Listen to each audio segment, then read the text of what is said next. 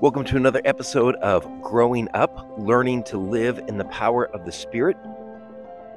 If you're listening to this in real time, it's been two weeks since I've released my last episode. And for the past two weeks, I've actually been workshopping what I'm going to be sharing in this episode with my boys.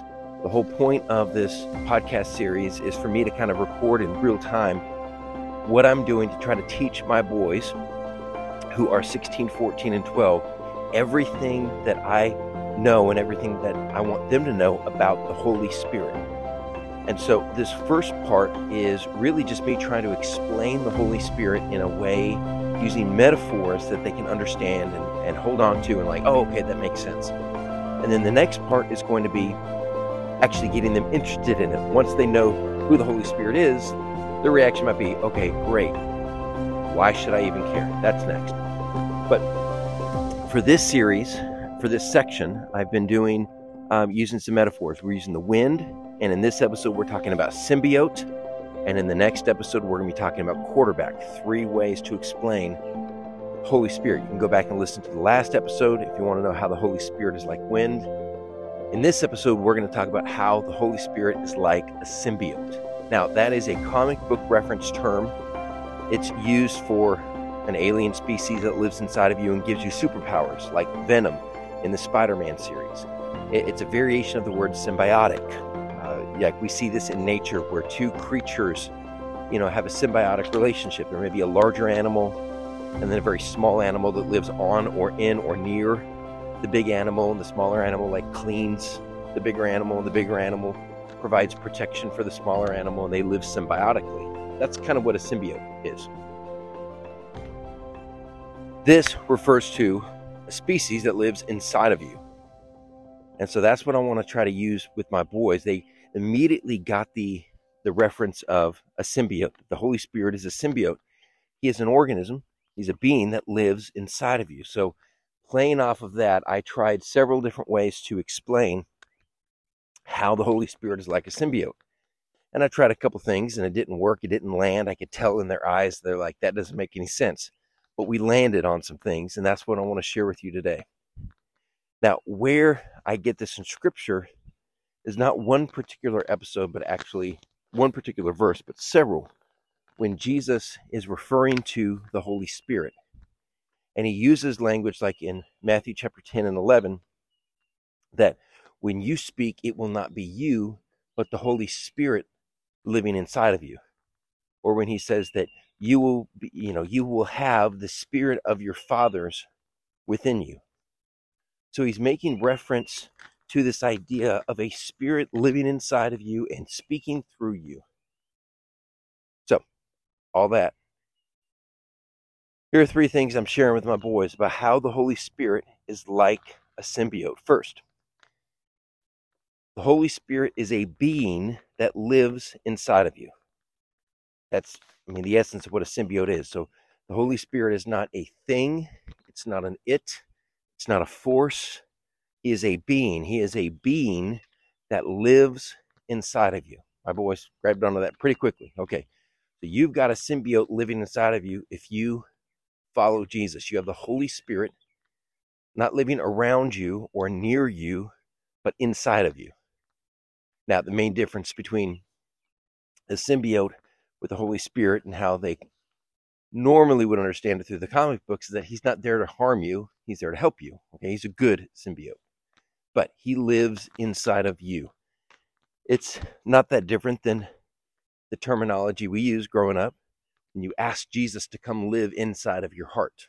You know, okay, so you're inviting a symbiote to come inside of you. The second thing, the Holy Spirit gives you the characteristics of your heavenly Father. So I wanted to try to explain and kind of convey this idea that the Holy Spirit is transforming us into the image of God. So he gives us the characteristics of your heavenly Father. Now, with my boys, I could share a lot of them. Hey, you know, Shepherd, you do this like your mom and dad. Or Zeke, you're like your dad like this. Lincoln, you do this from like your dad, you do this like your mom. You have some characteristics. We all have characteristics that we get Some of it's by nature, biologically, some of it's by nurture, just by hanging around with someone long enough. You start acting like them, you start taking on their mannerisms. You know, what they're interested in is what you're interested in. We begin to be shaped by the people that influence us primarily. And so, one of the roles of the Holy Spirit is to give us the characteristics of our Heavenly Father. And like we see this, Paul talks about this in Galatians chapter 5. It says, The fruit of the Spirit is love and joy and peace and patience and kindness and goodness and faithfulness. So, you know, like my youngest son is the easiest uh, to explain because he's my, you know, he, he's a lot like me. And so I share with Lincoln, said, Lincoln, you're super creative. That's, you get that from me, your dad. You like to go to bed really early you get that from your dad. Like that's that's things that I like to do. I can see those things in him that are from me.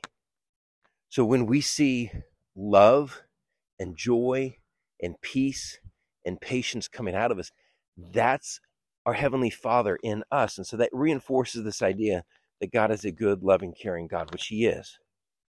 But those characteristics, they don't just come naturally. They come from the symbiote that lives inside of us. So the Holy Spirit plays an incredibly important role in our lives, but he keeps us from giving into and being dominated by our most selfish, evil, destructive desires.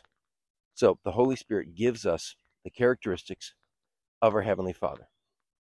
And then last but not least, the Holy Spirit gives you superpowers, spiritual superpowers.